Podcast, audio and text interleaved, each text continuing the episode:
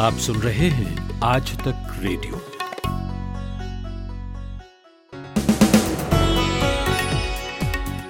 आप सुन रहे हैं आज तक रेडियो और ये है 23 अक्टूबर का दिन भर। मैं हूँ कुलदीप मिश्र। बिहार चुनाव में नरेंद्र मोदी की एंट्री हो गई है। आज उन्होंने अलग अलग जगहों पर रैलियाँ की। लालू राज का अतीत याद दिलाया और विधानसभा चुनावों में कश्मीर और गलवान जैसे राष्ट्रीय मुद्दों का ज़िक्र किया। तो आज मोदी की रैलियों से क्या संकेत मिले, उसका मतलब क्या निकला, ये समझेंगे। और नालंदा के एक लड़के से मिलवाएँगे, जिसे नौकरी दिलाने के न बीजेपी के वादे पर यकीन है और न ही तेजस्वी की। अमेरिका की प्रेसिडेंशियल डिबेट में दूसरी बार डोनाल्ड ट्रंप ने भारत का ज़िक्र नेगेटिव तरीके से किया।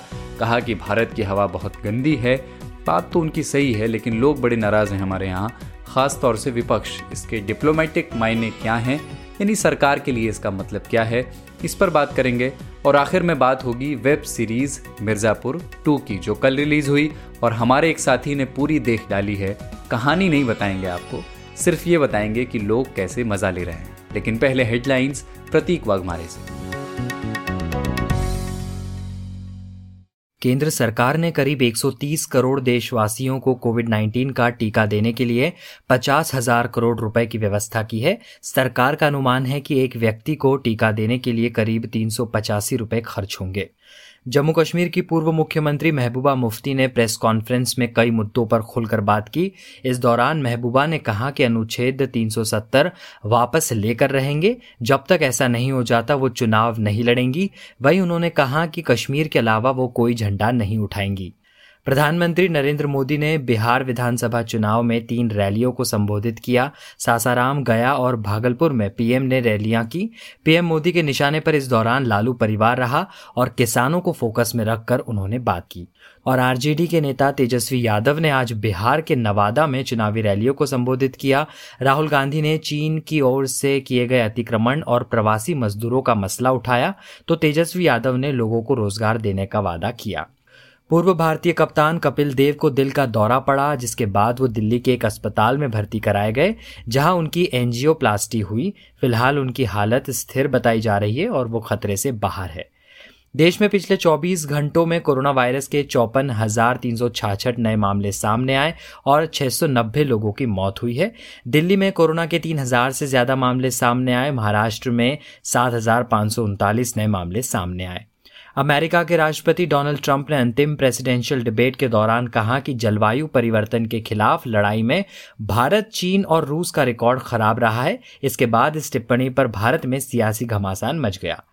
और भारतीय स्मार्टफ़ोन मेकर माइक्रोमैक्स तीन नवंबर को एक बार फिर से स्मार्टफ़ोन मार्केट में वापसी कर रही है। सीईओ राहुल शर्मा ने वीडियो में कहा था कि बॉर्डर पर जो कुछ हुआ वो अच्छा नहीं हुआ और अब मार्केट में वापसी कर रहे हैं। देखना दिलचस्प होगा कैसे माइक्रोमैक्स चीनी कंपनियों को टक्कर देती है।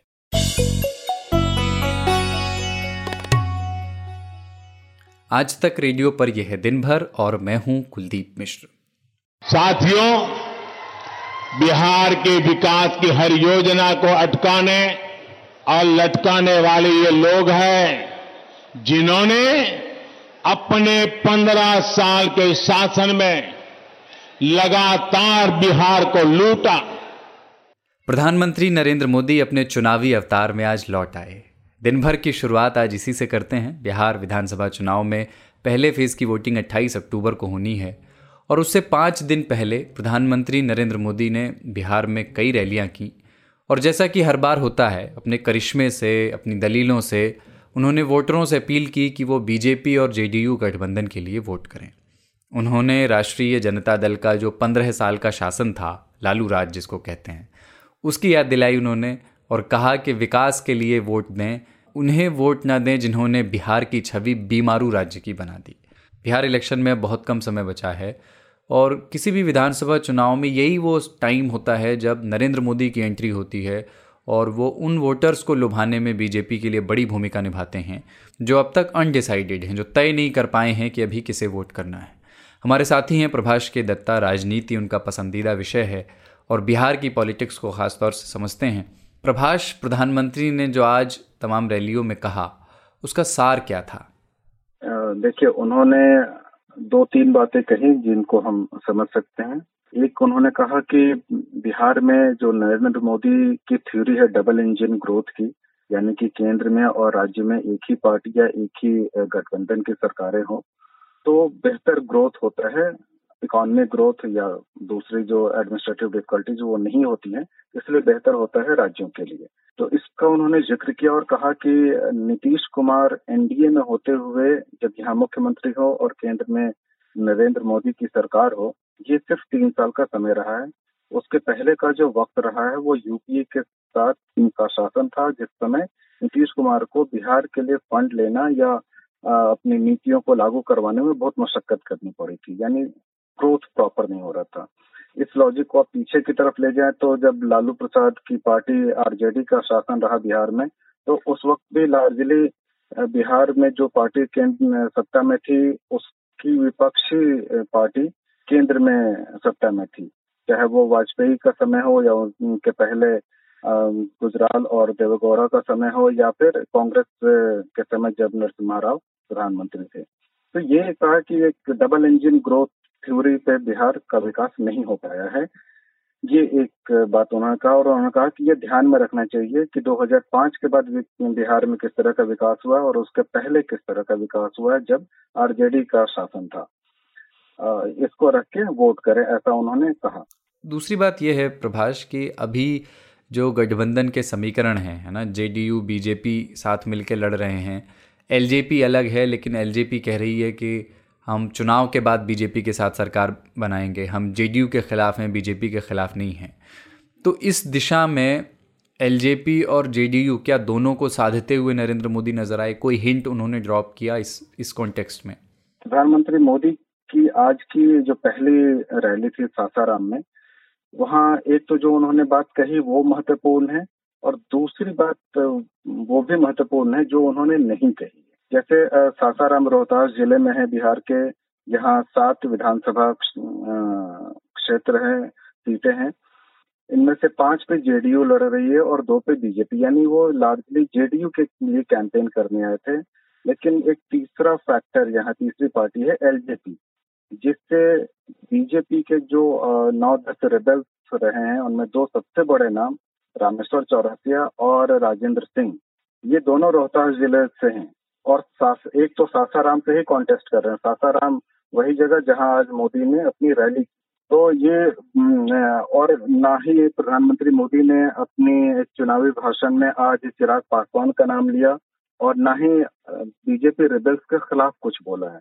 उन्होंने साथ ही इसके रामविलास पासवान जो हाल में गुजर गए, उनको श्रद्धांजलि देते हुए कहा कि उन्होंने गरीबों के लिए और दलितों के लिए बहुत लंबी लड़ाई लड़ी बिहार की राजनीति में और उन्हें अपना व्यक्तिगत निजी दोस्त भी बताया।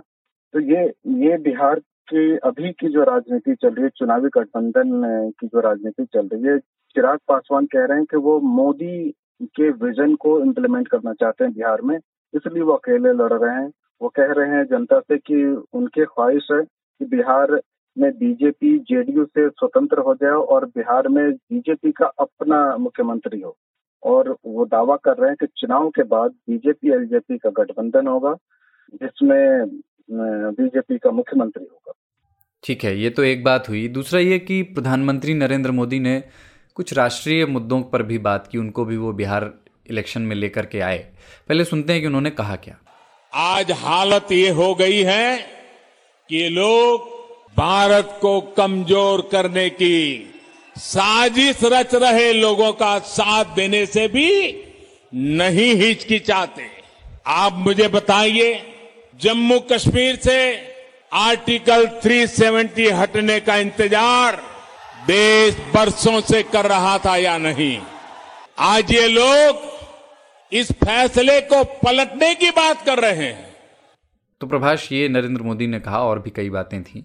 जब भी मोदी विधानसभा चुनावों में प्रचार के लिए जाते हैं, उसमें एक पैटर्न दिखता है, उसमें राष्ट्रीय महत्व के जो मुद्दे होते हैं, जो जिसको कहते हैं कि वो वोट शिफ्ट करने में बड़े निर्णायक होते हैं, उनको मोदी लेकर के आते हैं और उस नज़रिए से आज क्या क्या दिखा?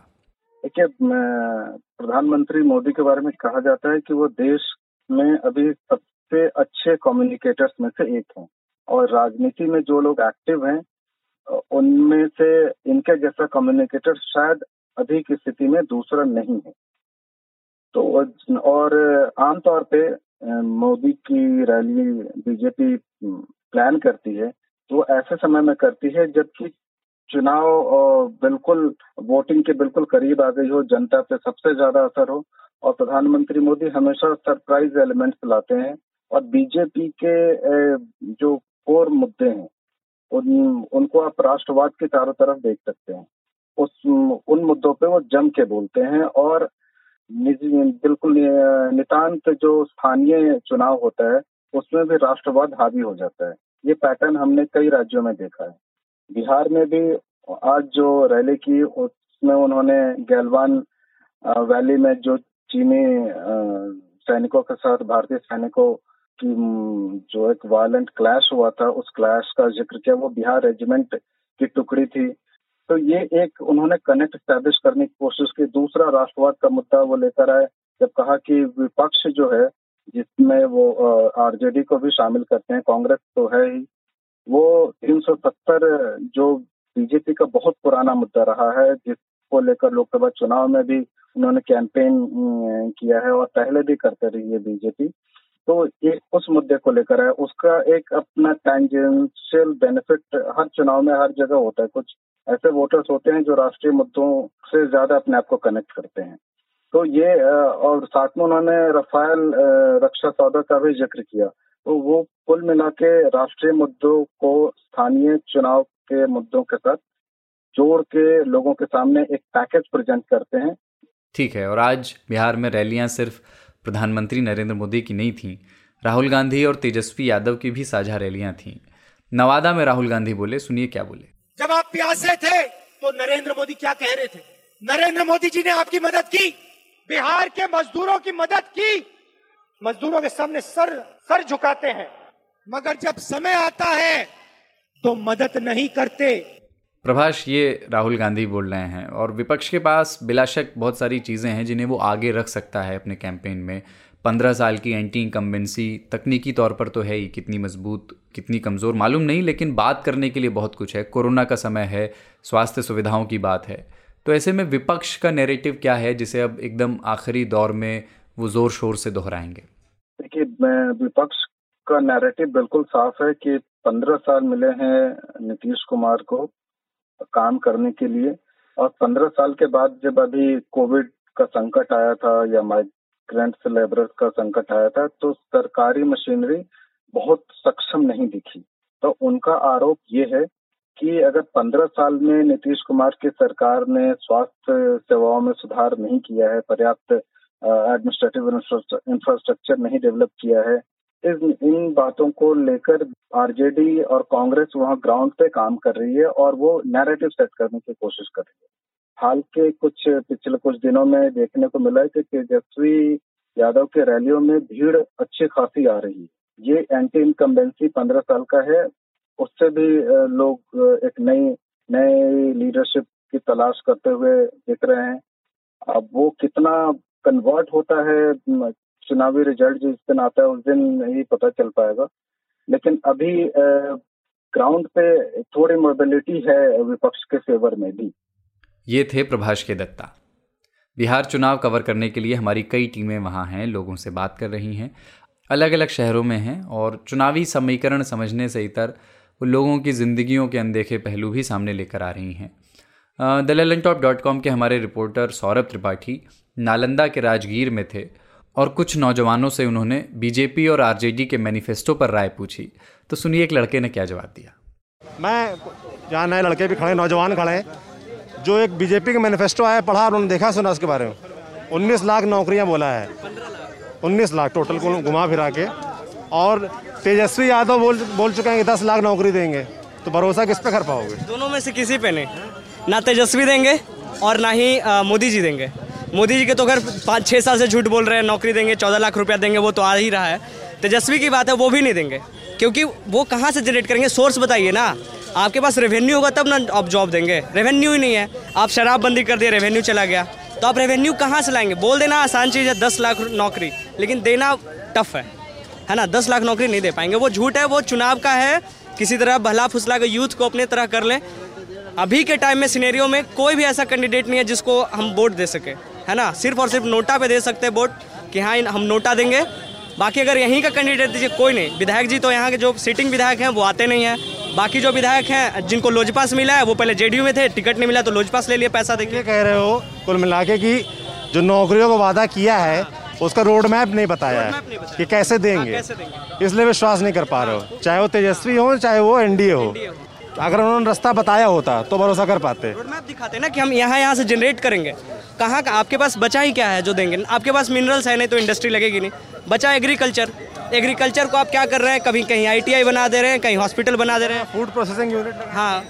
कहाँ लगाएँगे ना? यहाँ का किसान का हालत इतना ख़राब है। यहाँ छोटा छोटा किसान है सर। किसी के पास आठ कट्ठा ज़मीन है, किसी के पास बहुत तो बहुत चार बीघा ज़मीन है, उससे ज़्यादा किसी के पास नहीं है। तो इतना छोटा में वो बेच के फ्रूट प्रोसेस करता ही नहीं है। प्रोसेसिंग करे तब तो हमारा स्टेट बहुत ऊपर चला जाए। वो प्रोसेस ही नहीं करता। वो क्या करेगा? पैक्स वाला आएगा, सबको एक साथ इकट्ठा करेगा, वो खरीद लेगा। तो प्रोसेस होगा कहाँ? यहाँ पे एक है, थोड़ा आगे जाएँगे तो ये कृषि विज्ञान केंद्र है।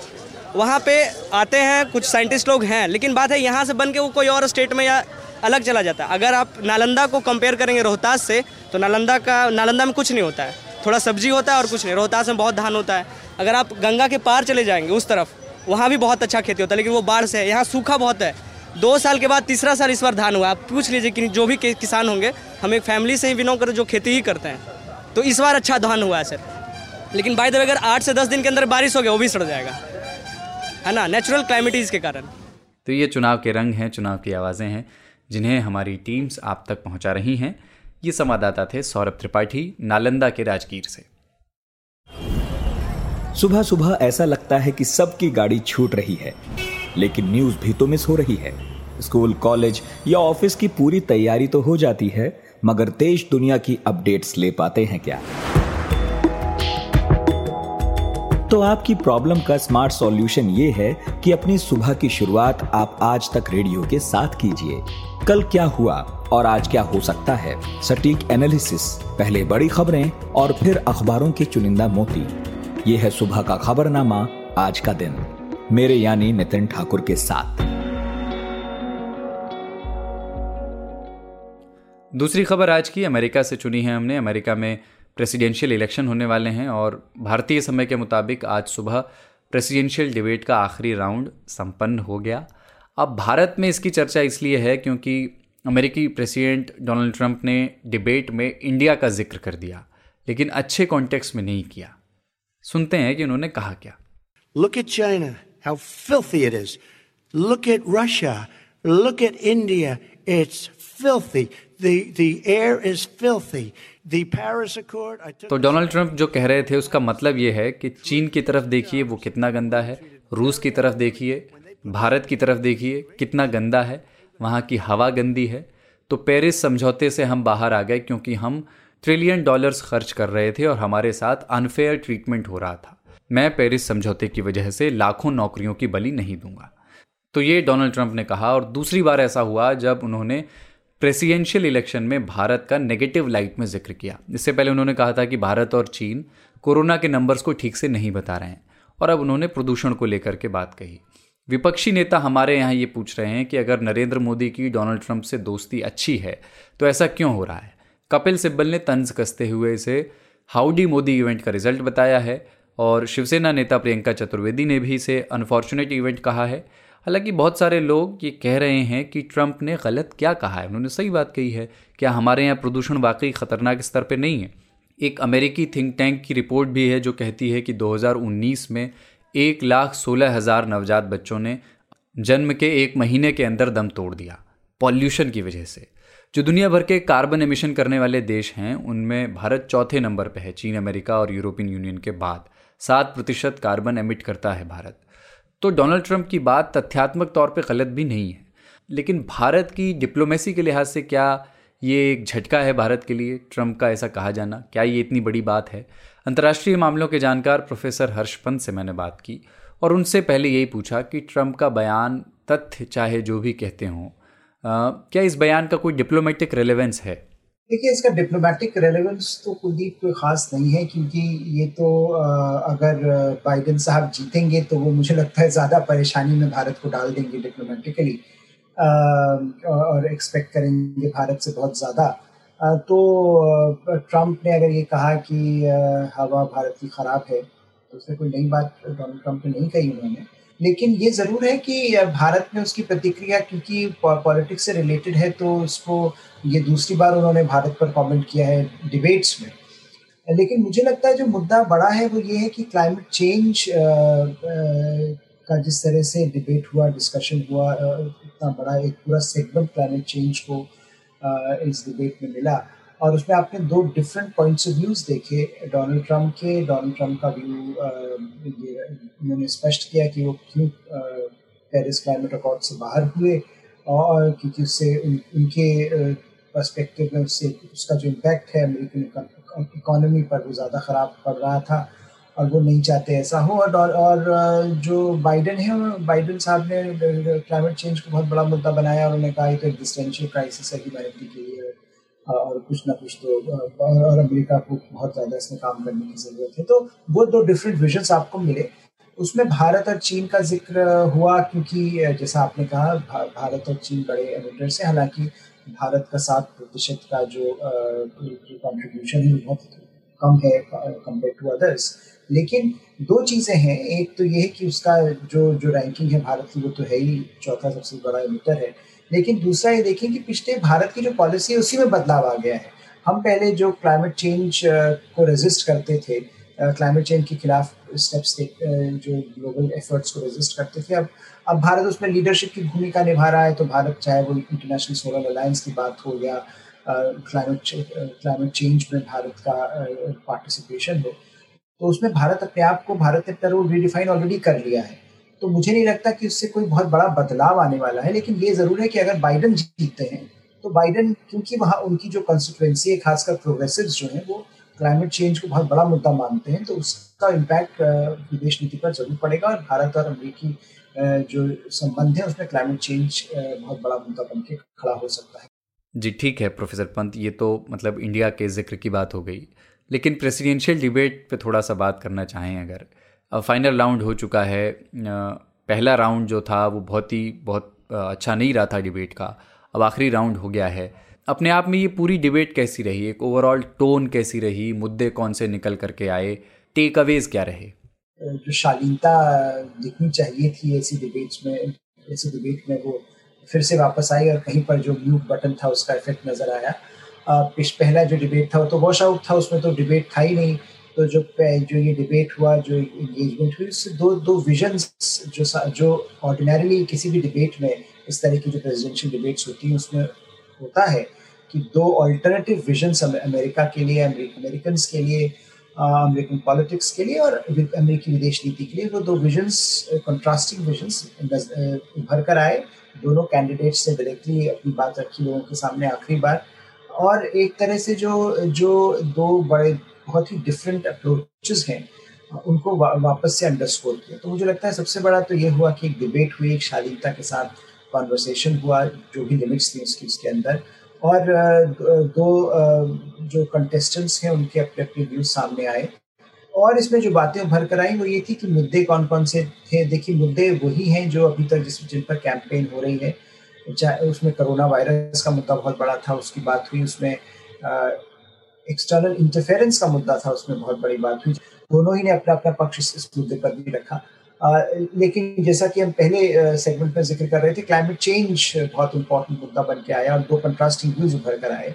और खासकर ऐसे टाइम में जब इकोनॉमी की हालत खराब है इकोनॉमी अच्छा नहीं कर रही है इकोनॉमी और उसमें आप उस उसका आपने पोस्ट इलेक्शन डिबेट में भी ऑलरेडी एक काफ़ी उसका इम्पैक्ट देखने को मिल रहा है, जहाँ पर जब ट्रंप ने आरोप लगाया कि किस तरह से जो बाइडन ऑयल इकोनॉमी को ख़त्म करना चाहते हैं, उसका इम्पैक्ट जो बाइडन की कैंपेन पर पड़ा वो पूरा आज पिछले कुछ घंटों से जो अमेरिका में कैंपेन चल रहा है, जो बाइडन इस तरह से अपना रिकॉर्ड स्ट्रेट करने की कोशिश कर रहे हैं, क्योंकि इससे नुकसान हो सकता है जो बाइडन को खासकर टेक्सास जैसे कंटेस्टेड स्टेट में। जो कि ऑयल पर इतना डिपेंड डिपेंडेंट है। तो कहीं पर वो जो वो जो एक पैराडाइम था उसको ट्रंप ने शिफ्ट करने की कोशिश करी गोल पोस्ट शिफ्ट करने की कोशिश करी और थोड़ा प्रेशर बनाने की कोशिश करी जो बाइडन पर।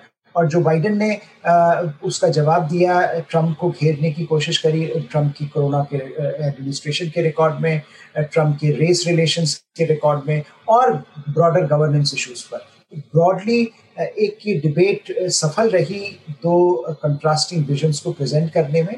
लेकिन मुद्दा ये सबसे बड़ा है कि जो ओपिनियन पोल्स हमको बता रहे हैं कि सारे वोटर्स ज़्यादातर वोटर्स तो डिसाइड कर चुके हैं उनको किसको वोट करना है। ये डिबेट्स तब इंपॉर्टेंट होती हैं जब जो, जब एक बहुत बड़ा तबका अनडिसाइडेड हो। अभी जो भी हमको पता है ओपिनियन पोल से वो ये है कि बहुत छोटा तबका है बहुत छोटा जो एक एक प्रपोर्शन है वोटर्स का जो अनडिसाइडेड है। कोई गेम चेंजिंग इसमें एक ऐसा कोई मुद्दा मुझे नज़र नहीं आया कि कोई नॉकआउट ब्लो जिसको कहते हैं दोनों साइड से नहीं लगा। तो मोटा मोटा स्टेटस को बना हुआ है, लेकिन ये ज़रूर है कि अमेरिकन डेमोक्रेसी के लिए ये डिबेट अच्छी रही, क्योंकि पहली डिबेट पूरी तरह वॉश आउट थी और उसका जो इम्पैक्ट था, वो ये था कि लोगों ने ये मानना शुरू कर दिया था कि अमेरिकन डेमोक्रेसी अपने आप को रिकनसाइल नहीं कर सकती कंटेम्प्रेरी टाइम्स में। इतना पोलराइजेशन है। ये थे प्रोफेसर हर्ष पंत। आप सुन रहे हैं आज तक रेडियो। तो दिन भर में आज बिहार की बात हो गई अमेरिका की बात हो गई और अब बारी है। मिर्जापुर की गद्दी पर बैठने वाला कभी भी नियम बदल सकता है। कुट्टू पंडित वापस आ गए वो जाएँगे नहीं। अगली बात दुश्मन हाथ लगा तो बचेगा नहीं। जी अब बारी है मिर्जापुर की। दो साल के इंतज़ार के बाद अमेजॉन प्राइम की सुपरहिट वेब सीरीज़ मिर्ज़ापुर का दूसरा सीज़न आ गया है। कल रात इसके एपिसोड्स रिलीज़ हो गए। मैं कोई स्पॉइलर नहीं देने वाला हूँ, लेकिन पहला सीज़न देखने वाले इतना तो जानते ही हैं कि गुड्डू पंडित का आधा परिवार ख़त्म हो चुका है और अब मुन्ना और अखंडानंद त्रिपाठी उर्फ़ कालीन भैया से उनको बदला लेना है। बदला वो कैसे लेंगे, यही दूसरे सीज़न में है और मैंने नहीं देखा है। पूरी रात जागना पड़ता उसे देखने के लिए, पर हमारे एक साथी हैं जिन्होंने रत जगह करके मिर्ज़ापुर का दूसरा सीज़न देख लिया है। इनका नाम है मोहित ग्रोवर। मोहित भी आपको कोई स्पॉइलर नहीं देंगे। उनसे हमारे साथी ऋतुराज ने बात की। तो मोहित कैसा भौकाल रहा मिर्जापुर टू का? कल रात से ही भोकाल ही भोकाल मचा पड़ा है और दो साल लोगों को इंतज़ार रहा था। अब आएगा अब आएगा और कल आएगा और इसके आने में भी एक अच्छी कहानी रही। वो कहानी ऐसी है कि सबको इंतज़ार था कि ग्यारह बजे आएगा लेकिन कुछ के पास आठ या नौ बजे ही आ गया था। और उसके बाद से ही सोशल मीडिया पर भोकाल मचा हुआ था। अब लोगों के रिएक्शंस आ रहे हैं। गुड्डू भैया और मुन्ना भैया की लड़ाई सोशल मीडिया पर मीम बनकर एकदम मीम की बाढ़ जिसे कहते हैं वो आ गई है। तो क्या कहते हैं दो साल का जो इंतज़ार था वो वर्थ रहा? लोग कैसे रिएक्ट कर रहे हैं? नहीं नहीं बिल्कुल। क्योंकि जिस तरह से कहानी छोटी थी ना और अब के उसके ठीक बाद जैसे कहानी शुरू हुई है मैं यहाँ पर ज़्यादा कहानी में क्या है उसका ज़िक्र ना करूँ और हमें करने भी करना भी नहीं चाहिए जो लोग जिन लोगों ने नहीं देखा है हम उनके लिए बिल्कुल स्पॉइल नहीं करेंगे वरना वो मज़ा खराब हो जाएगा। लेकिन लोग काफ़ी खुश हैं। मैंने देखा है कि क्योंकि लोगों को बहुत वक्त से ऐसा इंतज़ार था कि कुछ धमाका होने वाला है मिर्जापुर में क्या गुड्डू भैया बदला ले पाएँगे बबलू भैया क्या क्या कालीन भैया बच पाएँगे मिर्जापुर की गद्दी पे कौन राज करेगा जौनपुर का क्या होगा और मुन्ना भैया कैसे रिएक्ट करेंगे मतलब ये चीज़ें ये सवाल लोगों के हर कोई पूछ ही लेता था। और अब देखिए अब दूसरा सीज़न खत्म हो गया है अब लोग तीसरे सीज़न के सवाल पूछ रहे हैं। आ, लेकिन कहानी जो दूसरे सीज़न का रहा मैंने भी देखा। आ, क्या लगा आपको कि मिर्जापुर से थोड़ा कहानी शिफ्ट होकर वो लखनऊ की तरफ़ ज़्यादा बढ़ गया है राजनीति उसमें ज़्यादा घुस गई है। और एक बात जो और मैंने ऑब्ज़र्व किया कि पहले वो बदले की जो भावना थी ना पहला सीज़न बदले पे था। दूसरे सीज़न में बदला तो है लेकिन प्यार मोहब्बत थोड़ा हावी हो गया है। हाँ और मेरे ख्याल से पहले सीज़न फिर वो अगर उनको कहानी आगे बढ़ानी रही तो वो अच्छा ही रहा कि आपने सिर्फ़ मिर्जापुर का बाहुबल दिखाया फिर आप बढ़ा क्योंकि बिहार तक भी आपने एंटर कर दिया थोड़ा बहुत। और जौनपुर आ गया लखनऊ तो आ ही गया। अच्छा है कि लड़ाई देखने को मिल रही है और लड़ाई के साथ थोड़ा रोमांस का तड़का भी इन्होंने लगा दिया है लेकिन जो रिएक्शन आ रहे हैं वो मिले जुले आ रहे हैं। हाँ अभी रिएक्शन पे ही हम लोग लौटने वाले थे कि कुछ लोगों को बहुत अच्छा लग रहा है कुछ लोगों को बहुत खराब लग रहा है। गैंग्स ऑफ़ वसेपुर का वो डायलॉग याद आ जाता है कि अबे ये क्या बना दिए हो। ये क्या बवासीर बना दिए हो। बिल्कुल जिनको अच्छा लगा है उनको बहुत ही अच्छा लगा है। और जिनको पसंद नहीं आया उनको बिल्कुल ही पसंद नहीं आया।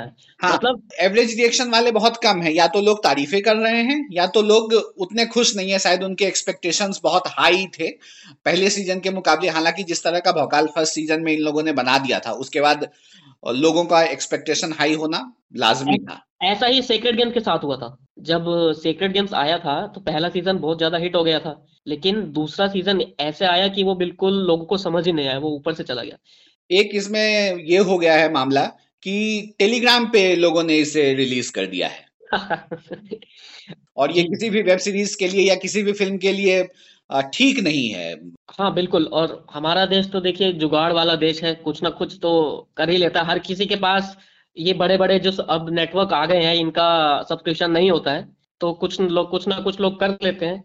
लेकिन अगर मिर्जापुर की बात करूँ तो मुझे लग रहा है कि वो कहानी को एक्सटेंड करने के चक्कर में कि हम सिर्फ़ क्या कहते हैं क्राइम ना दिखाएँ लव रिएक्शन भी ले पॉलिटिक्स भी ले तो उसमें थोड़ा कंफ्यूज हो गए हैं। और इसी वजह से लोगों को क्लाइमेक्स कुछ पसंद नहीं आया। हुक दिया दे दिया गया है यहाँ पर भी। और इसलिए लोग अभी से ही करने लगे कि अब आगे क्या होगा। एक बात और जो इस सीज़न में बहुत अलग दिखी कि फ़र्स्ट सीज़न में बहुत लिमिटेड कैरेक्टर्स थे जिनके ऊपर पूरा सीरीज़ फोकस था लेकिन सीज़न टू में बहुत सारे नए कैरेक्टर्स आए हैं और ऐसा लगता है कि हाँ अब बहुत सारे चेहरे हैं मिर्जापुर टू में। हाँ बिल्कुल। पहले सिर्फ़ ये था पहले सीज़न में कि गुड्डू, बबलू और मुन्ना भैया और कालीन भैया के आसपास ही चीज़ें घिरी हुई थी। लेकिन अब जिस तरह से इन्होंने कैरेक्टर बढ़ाए हैं, उससे मतलब हमें ये उम्मीद लगाई सकती है कि इनका बहुत लंबा प्लान है जाने का, कि आगे जाकर ये कैरेक्टर बढ़ते ही जाएँगे। जैसे हम वेस्ट की सीरीज़ में देखते हैं कि एक एक उनका शो दस दस सीज़न तक चला जाता है। क्योंकि उसमें नई नई चीज़ें आती रहती हैं। और अगर ऐसा होता है तो इंडिया के लिए बहुत बड़ी चीज़ है, क्योंकि अब सब कुछ वेब शो हो गया है तो अच्छी चीज़ हो जाएगी हमारे लिए। बिल्कुल। और पूरे मिर्जापुर सीरीज़ को देखते वक्त सीज़न टू देखते वक्त, बहुत बार जैसे सेक्रेट गेम में ये हुआ था कि आप बोर होने लग गए थे बीच में। लेकिन ये सीरीज़ कहीं बोर नहीं करती है, कहानी बढ़ती रहती है। आप, ऐसा नहीं आपको कभी लगेगा कि, यार, चलो, बंद कर देते हैं टीवी। हाँ इनका पेस बढ़िया है, लेकिन इसी चीज़ में मैं एक रिएक्शंस वाली जो बात है, वो जोड़ता हूँ कि लोगों को पसंद क्यों नहीं आया। असल में जिनको धमाके वाला इंतज़ार था कि भोकाल टाइप जिनको वो देसीपन का नीड था, उनको ये बहुत अच्छा लगा है। और जो बहुत ज़्यादा फिल्मी कीड़े टाइप हो जाते हैं, और फिर वो सोचते हैं कि इसमें अच्छी कहानी होनी चाहिए थी, और क्या होगा थ्रिलर टाइप होना चाहिए तो वहाँ कुछ लोगों को शायद निराशा मिली है। और इसीलिए कोई या तो बिल्कुल ही पसंद कर पा रहा है और बिल्कुल ही कोई नकार दे रहा है इसको। वही एक्सपेक्टेशन वाली बात है जैसे हमने सेक्रेट गेम्स की बात की उसके बाद गेम ऑफ़ थ्रोन्स के जो अंतिम सीज़न और अंतिम सीज़न के कुछ एपिसोड्स हो गए वो लोगों को पसंद नहीं आए। तो वो एक्सपेक्टेशंस की बात है कि किनका एक्सपेक्टेशंस कितना हाई है और वो उसे किस तरीके से देखते हैं। लेकिन मीमर्स के लिए जो सोशल मीडिया पर हमारे जो दोस्त मीम बनाते रहते हैं उनके लिए तो मतलब खुशी आ गई है। 2020 की सबसे पहली खुशी यही है क्योंकि कल रात से मीम की बाढ़ आ चुकी है सोशल मीडिया पर। बिल्कुल और सबसे बड़ी बात है कि मिर्जापुर का मीम मिर्जापुर से ही बन रहा है मिर्जापुर के डायलॉग से ही लोग बना रहे हैं। बिल्कुल बिल्कुल। लेकिन अंत में बस जाते जाते इन्हीं बातों को कहते हुए खत्म करते हैं कि कैसा है मिर्जापुर टू ये इंपॉर्टेंट नहीं है। मिर्जापुर है ये इंपॉर्टेंट है। वाह। आप हमसे जुड़े और हमने मिर्जापुर पे थोड़ी बहुत बतकही करी। बहुत बहुत शुक्रिया आपका। बहुत बहुत शुक्रिया। भोकाल बना रहे मिर्जापुर का। आज तक रेडियो पर आज दिन भर में इतना ही। कल मनी मैनेजर ज़रूर सुनिएगा। स्कैम 1992 सीरीज़ देखकर बहुत लोग स्टॉक मार्केट की तरफ़ आना चाहते हैं। लेकिन अगर आप नए हैं स्टॉक मार्केट में या अभी एंट्री ही लेना चाहते हैं तो आपके लिए किन बातों को ध्यान में रखना ज़रूरी है? वेब सीरीज़ देख करके चक्कर में मत पड़िए। बहुत सारी बातें हैं उसमें जो नहीं है। इस बार मनी मैनेजर के एपिसोड में वो होगा। हम आपको कुछ बुनियादी चीज़ें बताएँगे, जिन्हें जानने के बाद आप ये फैसला थोड़ा बेहतर तरीके से कर पाएँगे कि आपको स्टॉक मार्केट में इन्वेस्ट करना चाहिए या नहीं। तो कल शाम आप आज तक रेडियो पर मनी मैनेजर सुन सकते हैं। आज तक रेडियो के किसी भी पॉडकास्ट के बारे में आप अपना फीडबैक हमें लिख कर भेज सकते हैं radio at Aaj Tak dot com पर। Radio at Aaj Tak dot com ये हमारा ईमेल आईडी है। आपके ईमेल्स का हमें इंतज़ार रहेगा। दिन भर में आज इतना ही। साउंड मिक्सिंग थी कपिल देव सिंह की। मेरा नाम है कुलदीप मिश्र। नमस्कार।